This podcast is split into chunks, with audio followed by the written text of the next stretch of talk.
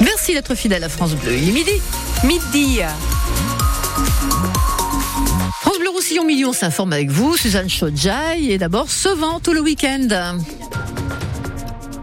La tramontane est de retour euh, en pleine et le vent sera assez fort euh, tout ce week-end, entre 50 et 60 km heure en moyenne dès aujourd'hui. Entre 17 et 19 degrés, ça c'est pour les températures. Euh, la majorité du département sera concernée. Cet après-midi, 5 à Font-Romeu pour la montagne et donc du soleil toute la journée. À Elne, l'enquête se poursuit après la mort d'une mère et de sa fille. Une femme et sa très jeune fille retrouvées mortes hier vers 18h30 chez elle à Elne. Alors l'enquête est en cours évidemment, mais la piste privilégiée semble être celle d'un accident, Mélanie Juvet. Oui, selon nos informations, il n'y a aucune trace d'effraction ou d'intrusion au domicile de cette femme de 26 ans dans la ville basse d'Elne, rue des Maréchaux. Elle et sa fille de 3 ans donc ont été retrouvées mortes par les pompiers hier soir. Les pompiers qui sont alertés par les habitants à cause d'une odeur suspecte de brûlé. Ils sont entrés dans cette maison, mais rien à faire sur le moment. Il était déjà trop tard pour réanimer les deux victimes. Alors pour l'instant, l'hypothèse qui semble privilégiée, c'est celle d'un incendie qui se serait déclaré dans la salle de bain. La mère et la fille seraient mortes intoxiquées par les fumées. Il faudra bien sûr attendre les résultats d'autopsie pour confirmer ou pas cette hypothèse. Mélanie Juvet, toutes ces infos sont également à lire sur le site internet de France Bleu Roussillon. Pompiers qui sont intervenus aussi la nuit dernière à Perpignan, rue Erkman-Chatria, euh, près du square Birakeim. C'était vers 2h30. Un incendie dans un immeuble squatté et l'une des pompiers est d'ailleurs hospitalisée parce que pendant l'intervention, elle s'est légèrement électrocutée au bras. Aux dernières nouvelles, il est toujours impossible de prendre l'autoroute A9 entre Le Cat et la frontière espagnole. Les agriculteurs sud-catalans ont bien levé leur blocage dans la nuit, mais il faut encore évacuer tous les camions qui stationnaient sur l'autoroute bloqués pendant trois jours. Et ça va prendre encore du temps aujourd'hui. Ça a été même très compliqué ce matin aux abords des péages de Perpignan. Et pour rien arranger, ce matin aussi, il y a eu un accident sur l'artère principale au Pertus.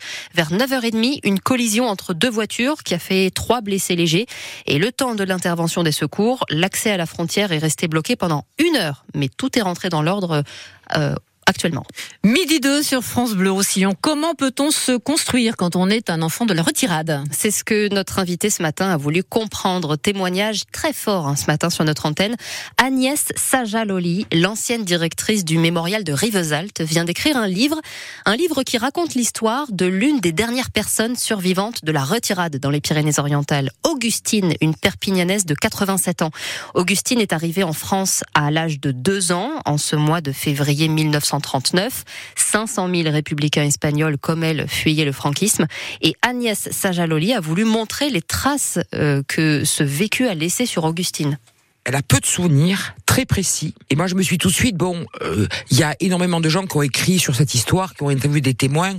Je vais pas ajouter un livre de plus à ça, ça n'a pas beaucoup d'intérêt. En revanche, ce qui était intéressant pour moi, c'était de voir quel était le regard d'une enfant de deux ans sur ces événements, et puis surtout comment elle est arrivée ou pas à se construire, euh, comment on devient ce que l'on est, qui était intéressant pour moi d'aborder. Pourquoi, selon vous, encore aujourd'hui, c'est important de lire le témoignage d'Augustine? Vous traitez l'information tous les jours, vous recueillez la parole tous les jours de ceux qui disent que les étrangers sont sont dangereux, sont sales. Est-ce qu'il y a besoin de, de s'étendre plus là-dessus? C'est-à-dire que moi, ce qui me frappe et, et je trouve c'est terrible, c'est que on entend aujourd'hui des discours qui sont pratiquement les mêmes que ceux qu'on entendait à l'époque. Et je pense que le, raconter l'expérience de cet enfant-là, peut-être ça peut nous faire réfléchir sur la manière nous dont on se ferme encore, dont on ferme nos frontières, dont on a peur de l'autre. Et je pense que c'est de ça dont on malade aujourd'hui. Et le livre d'Agnès Sajaloli, L'histoire d'Augustine, il s'appelle Toujours cette porte dans ma tête, c'est chez Balzac Éditeur. Ce week-end, les Restos du Cœur comptent sur vous. Oui, c'est la grande collecte annuelle. Tout ce week-end, vous allez croiser les bénévoles des restos dans les supermarchés. Vous pourrez leur donner donc euh, des boîtes de conserve, des produits d'hygiène, des produits pour bébés aussi. C'est très important, cette euh, collecte annuelle. Ça représente 12% quand même des dons en nature chaque année pour l'association. D'autant que le nombre de bénéficiaires augmente encore selon le président Patrice Douré.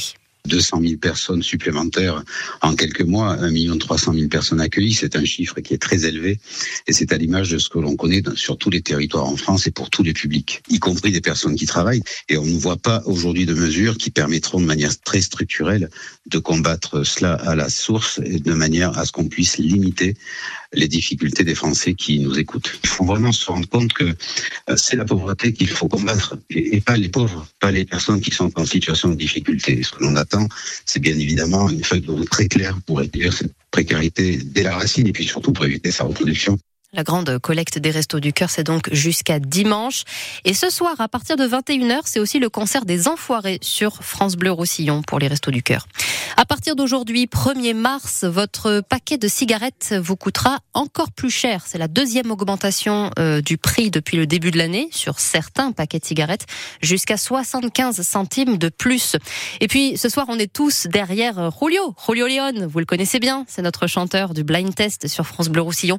Il chante tous les matins en catalan. Vous, vous devez trouver le titre et l'interprète pour euh, bah, pour gagner des cadeaux. Mhm. Eh bien, Julio a été retenu pour la troisième saison d'Euphoria sur TV13, euh, la télé catalane. C'est un peu comme la nouvelle star ici en France. Les sélections ont débuté il y a plusieurs semaines. Julio a franchi toutes les étapes. Et donc ce soir, c'est le début des primes avec élimination. Comença el tram final del càsting d'Eufòria!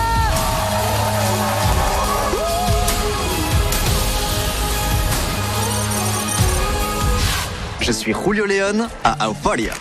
Allez tous derrière Julio León, le chanteur de France Bleu Roussillon. L'émission Euphoria ce soir, c'est sur TV13.